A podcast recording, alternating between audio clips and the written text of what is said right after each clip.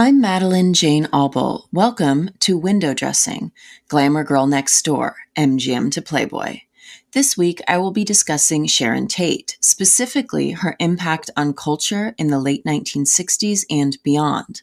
The 1967 film, The Valley of the Dolls, will be the primary Tate film I cover this week. This is similar to last week's episode in that I will be heavily focused on one woman. Sharon's iconography starts with her beauty queen teenage years in Texas and ends in Beverly Hills' Benedict Canyon in August of 1969. She was only 26 years old. I'm going to try really hard to not go into detail about the horror that befell her, but I will go into how it affected her image and what the press did to her and by extension female victims of crime generally, but no crime scene descriptions here. I will likely do a Manson Girls episode at some point, as those women deserve some attention and focus, but not here. This is a Sharon Tate only episode. If I haven't already made this clear, she is a very important figure to me personally, and my aim here is to grant her the reverence she deserves. Sharon grew up in Texas, and as I previously noted, was a beauty queen. She later moved to LA and began a career modeling and eventually landed a seven year contract at MGM, one of the last studio system Star Trek contracts around. She was groomed for the big time with small time roles in Mr. Ed and other television shows of the time. She eventually had a small role in Don't Make Waves, which I mentioned last week was the impetus for Malibu Barbie. Her character's name was Malibu, and she played a beautiful but near mute surfer who is upset that her beefcake boy toy of a boyfriend won't have sex with her.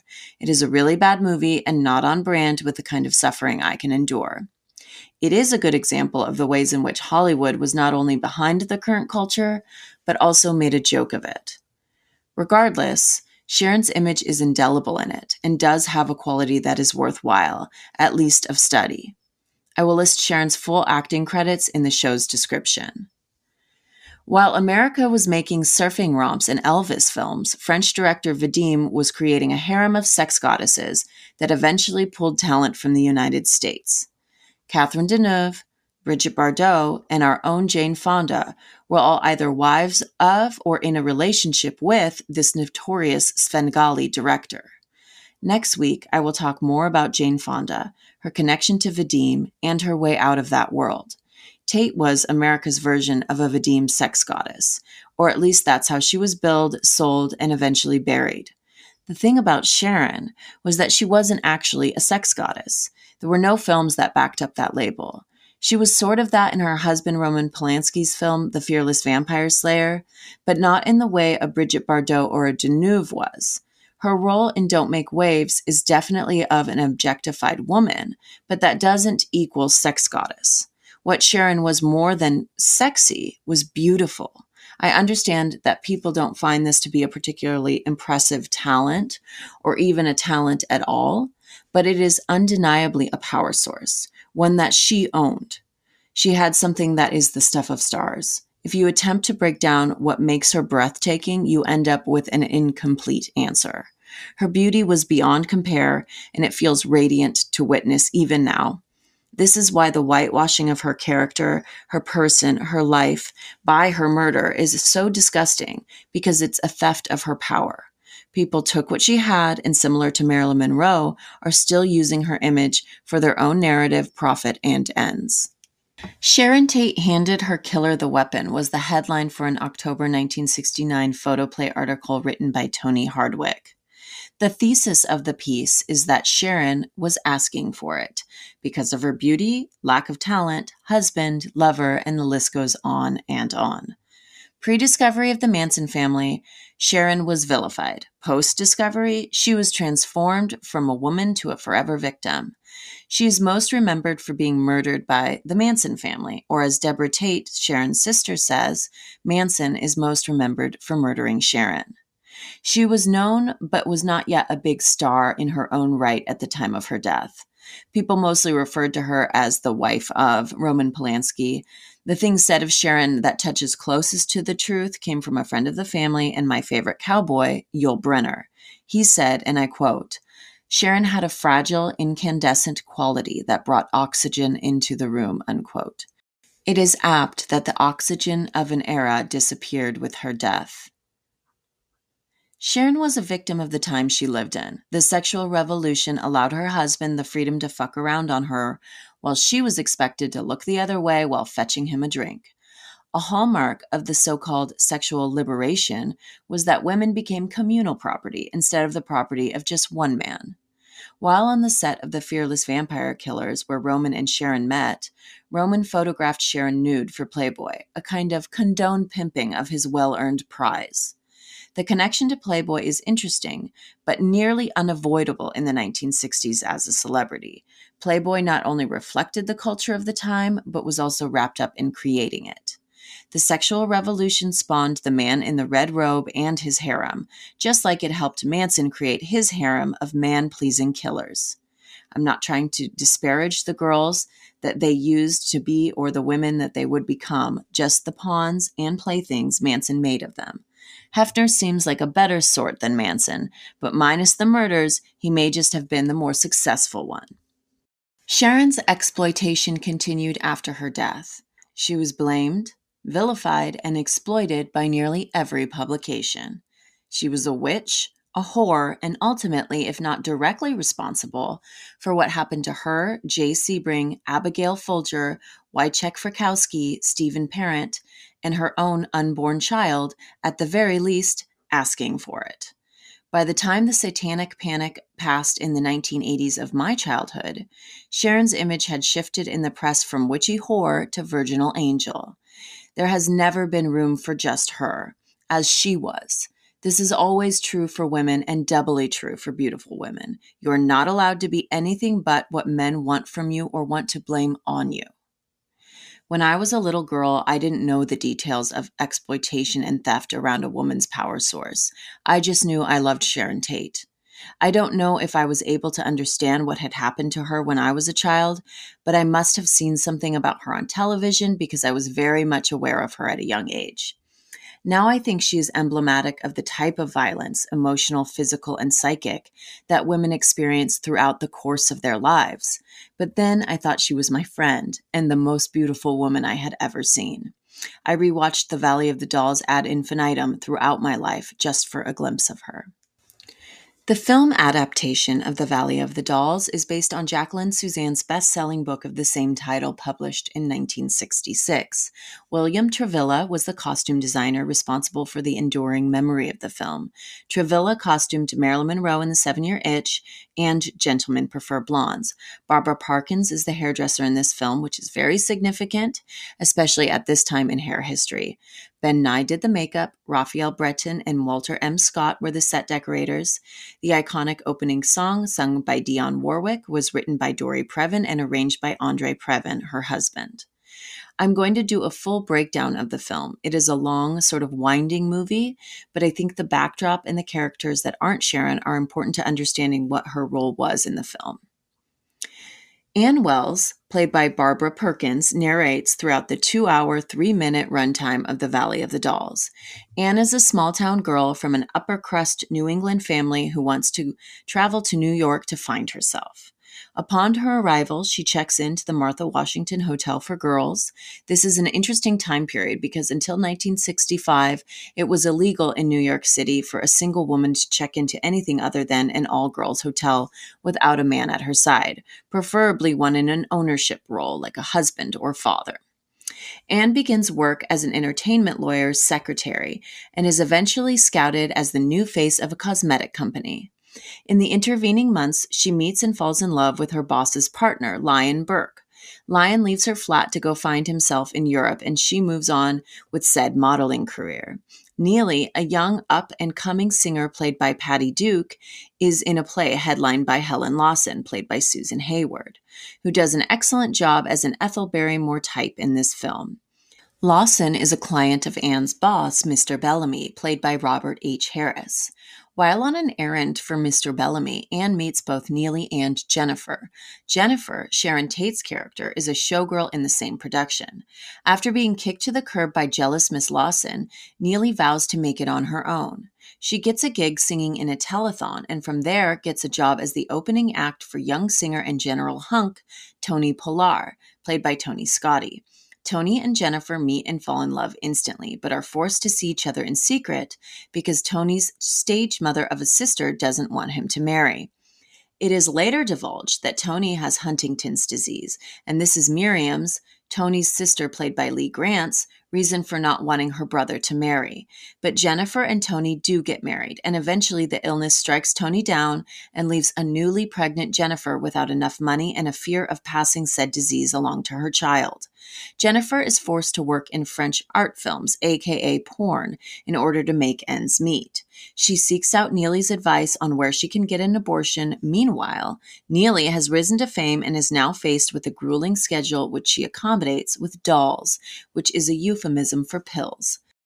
Neely takes mostly the red ones, which are dexedrine or speed, but some other candy colors are in the mix as well. Lyon Burke returns from London and starts working as Neely's agent. Lyon and Anne reunite and live together in a rather drab Malibu estate. Neely ends up on a bender that lands her in a sanatorium on the insistence of Anne and Lion. Neely goes to the same institution where Jennifer's husband is, Tony. Jennifer, after a stint in France with an exploitive director, comes home to find out she has breast cancer. Faced with the reality of a mastectomy disfiguring her body and no way to support herself or her husband, she commits suicide.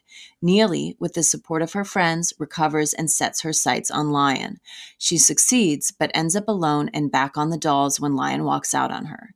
He chases down Anne, who, post her own suicide attempt, went back to her precious New England town. Anne refuses Lyon's hand in marriage and ends up becoming whole again in her upper crust New England. So obviously, Anne is obnoxious. She is a stuffy New England beauty granted protection by her money and family that Tate's character Jennifer doesn't have. Jennifer's beauty is superior, her talent equal, but she ends up making porn in France because she isn't a brunette from old money. I really struggle with Anne. She drives me crazy. There is one scene where she makes Lyon go to some Harvard or Yale bar with a hearth fireplace and likely a ritual rape once a week. I hate her. Jennifer is relatable and lovable, but made quite invisible by her beauty and the torture porn price she has to pay for it. In Tate's first scene, her character Jennifer comes down the stairs of the dingy rehearsal space surrounded by less dazzling performers in leotards and tights. She wears a black leotard, kitten heeled black pumps, and a magnificent headdress of jewel encrusted platinum and bright blue ostrich feathers. The side pieces of her headdress dangle down over her ears like earrings. The feathers plume out of the top and drape generously down over her shoulders and back. She has to walk with outstretched arms to maintain balance as she descends her last step. The group jeers and laughs at her. The director covers his face with his hands so that all that is in his eyeline is her body. He says, and I quote, 600 bucks for a headdress and no one will see it. This is a rather garishly drawn depiction of a woman only valued for her body.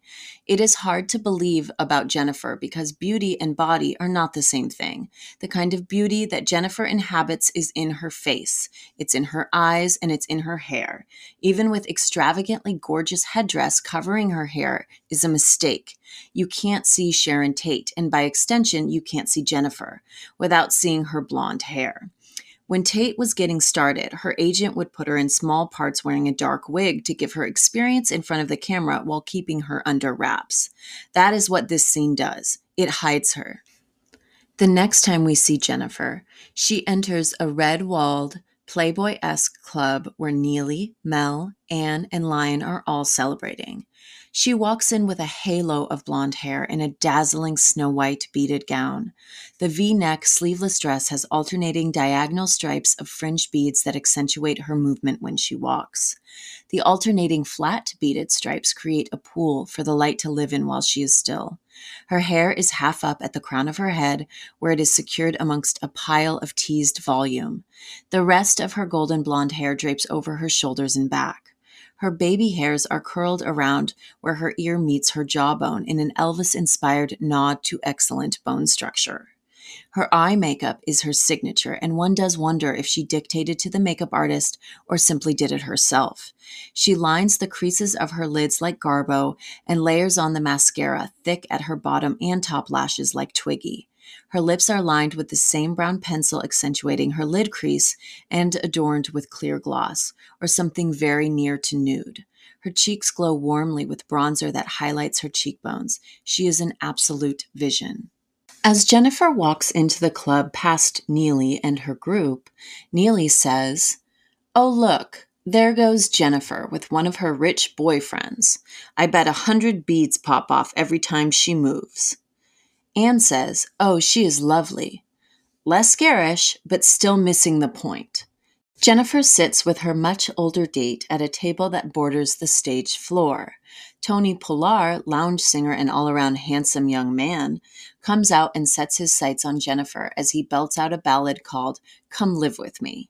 Taken by Tony, but still trying to maintain composure for the sake of her date, Jennifer falls for him right there.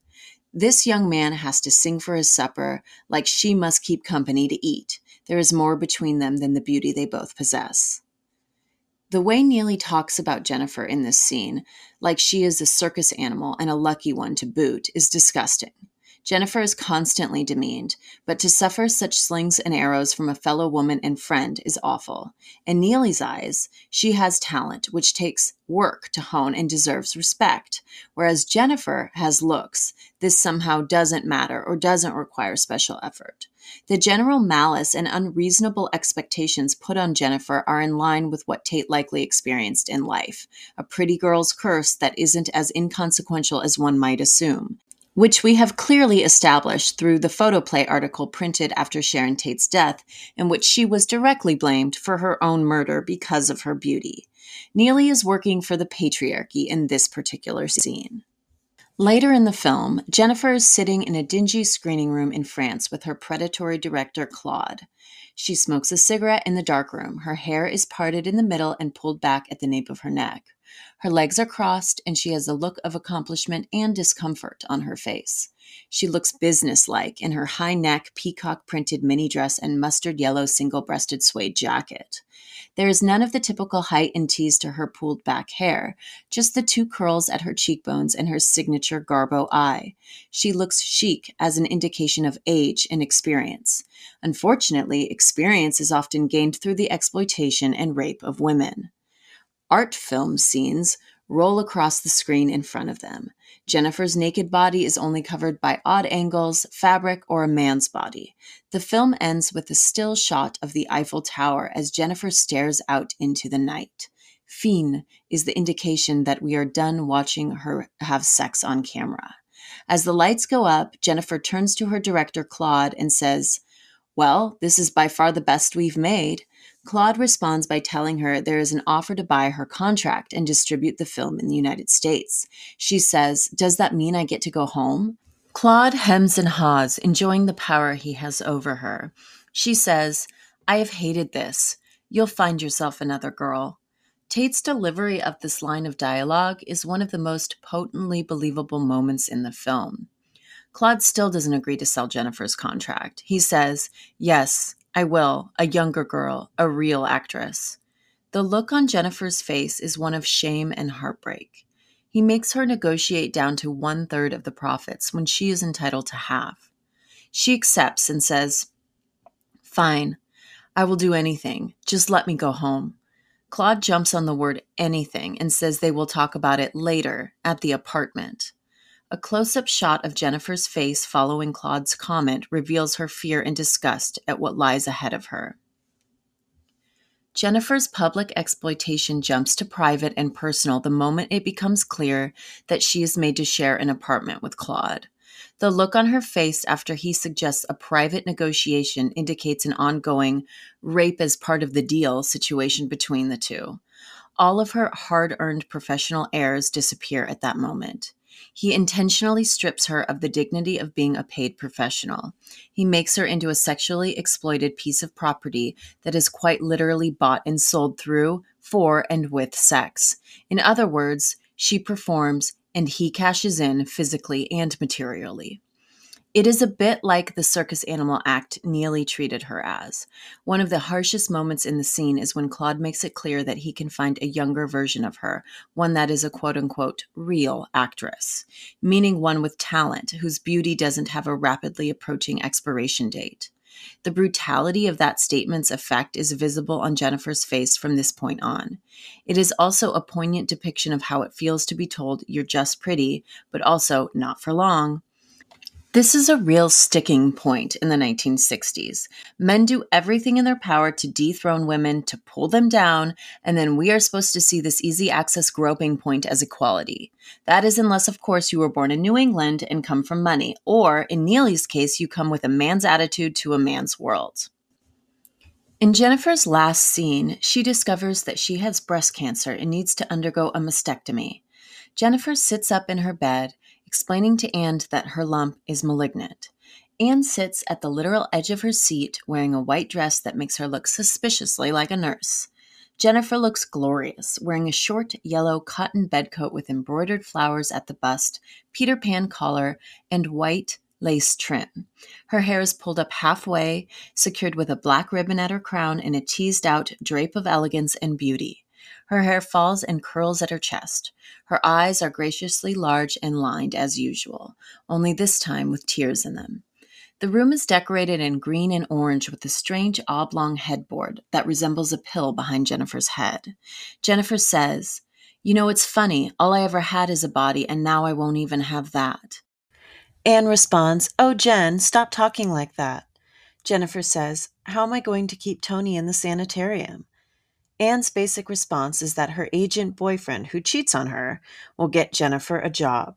Jennifer says, Anne, honey, let's face it, all I know how to do is take off my clothes. The phone rings, which Jennifer uses to shove off Anne.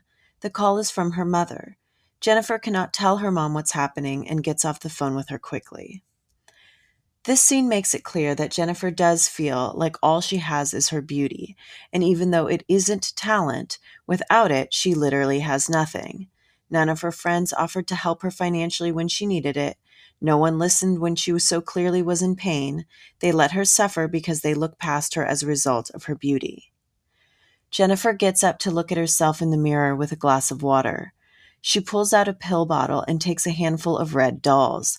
After swallowing the pills, she removes her bedcoat, revealing a biopsy bandage on her left breast and a long, brown, sheer, layered organza esque slip with white lace at the bust and delicate straps. She returns to the bed and lays down with large tears in her eyes.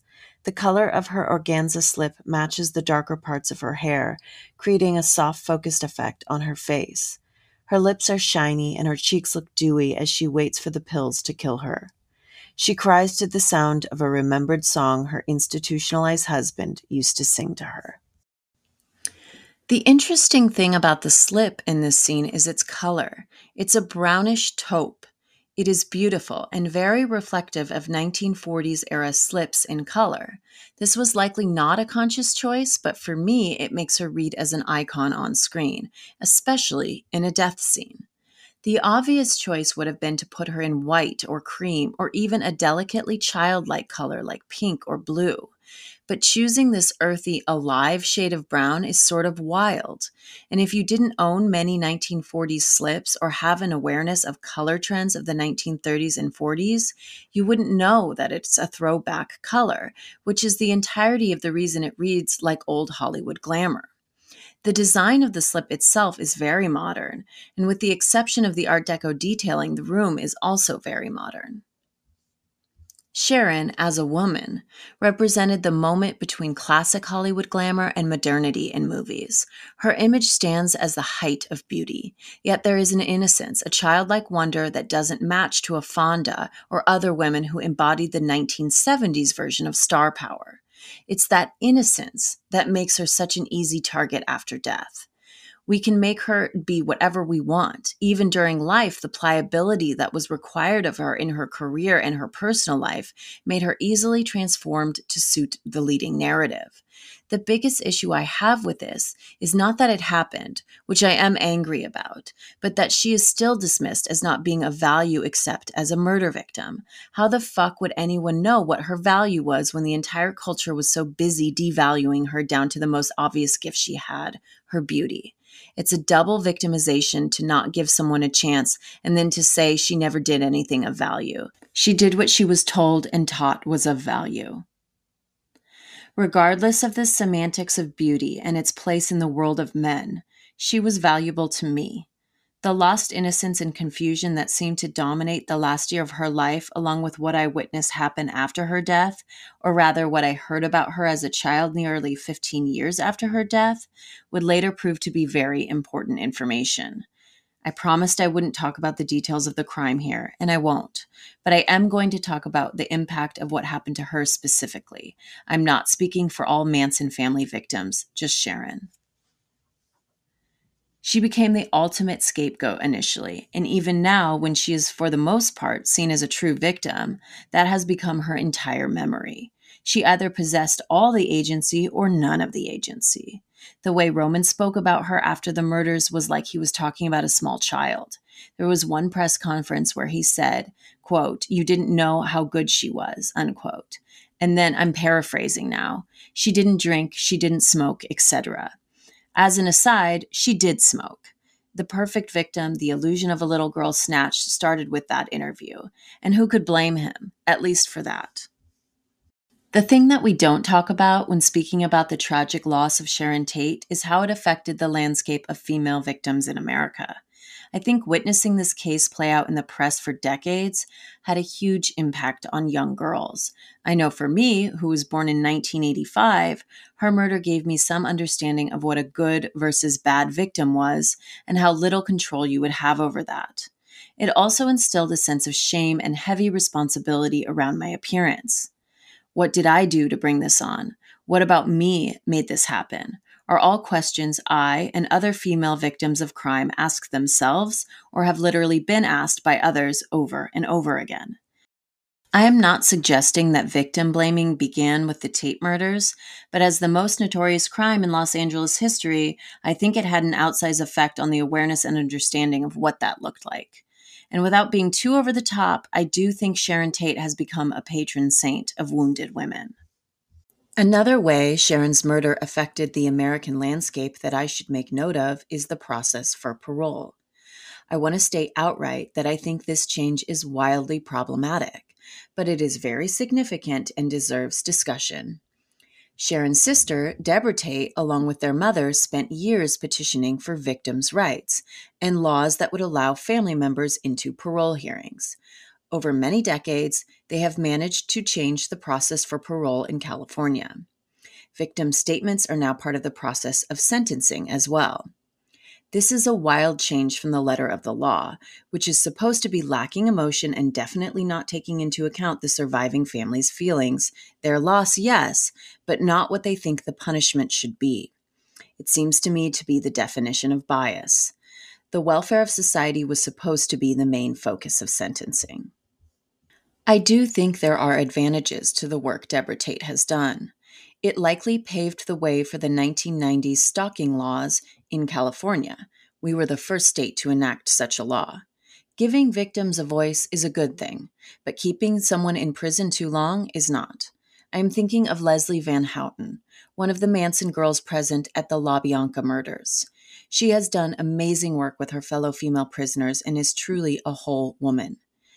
She has been approved for parole several times, but will likely never be let out in large measure because of the surviving family members of all the victims, but specifically Debra Tate. This is a largely political decision. The optics dictate the action, or in this case, the inaction that leads to the loss of another woman's life, this time behind bars. To end this week, I want to talk about a still image of Sharon, one on her wedding day, where she is wearing the infamous taffeta mini wedding dress.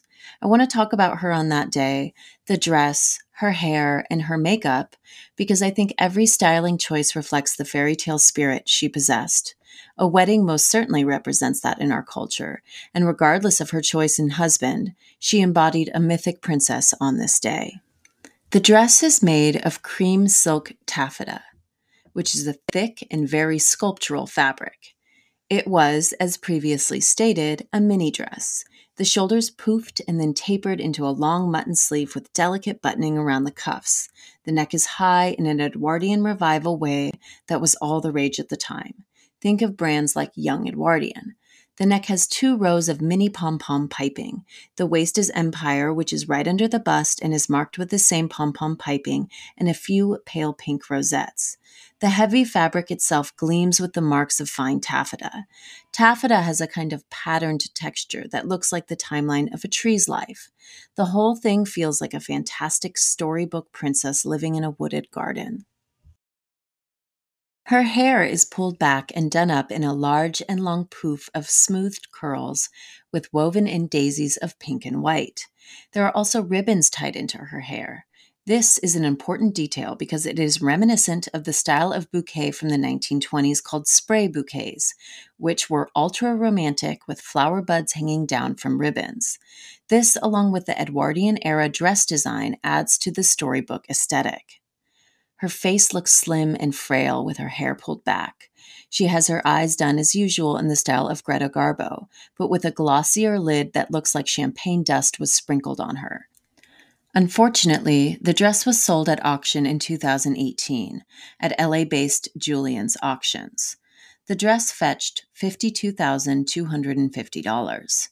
This is a common occurrence, the public sale of personal memorabilia, especially in Hollywood. I personally think there should be a public preservation house in Los Angeles for exactly this kind of thing. Some private estates do a great job of preservation. Elvis and Sinatra's come to mind. But for the most part, important pieces of American history and film history end up in private collection. It is a tragic loss of history and identity that we should all work to rectify. Sharon Tate was a glamorous and glorious woman who doesn't get the proper respect or reverence I think she and her image demand. I love her dearly and find her role in culture before and after her death to be very impactful to me as an American woman. Next week, on window dressing, Glamour Girl Next Door, MGM to Playboy, I will be discussing what came after the end of an era, the 1970s. The sexual revolution had lost its vibrant hues and taken on a more realistic and bloodied bent. What better place to start than a call girl's one room apartment, Bree Daniels, or more specifically, Jane Fonda, in the 1971 film Klute? Please rate and subscribe to this podcast and follow me on Instagram at Window Dressing Podcast for bonus content and updates on upcoming episodes. I'm Madeline Jane Auble. Thanks for listening.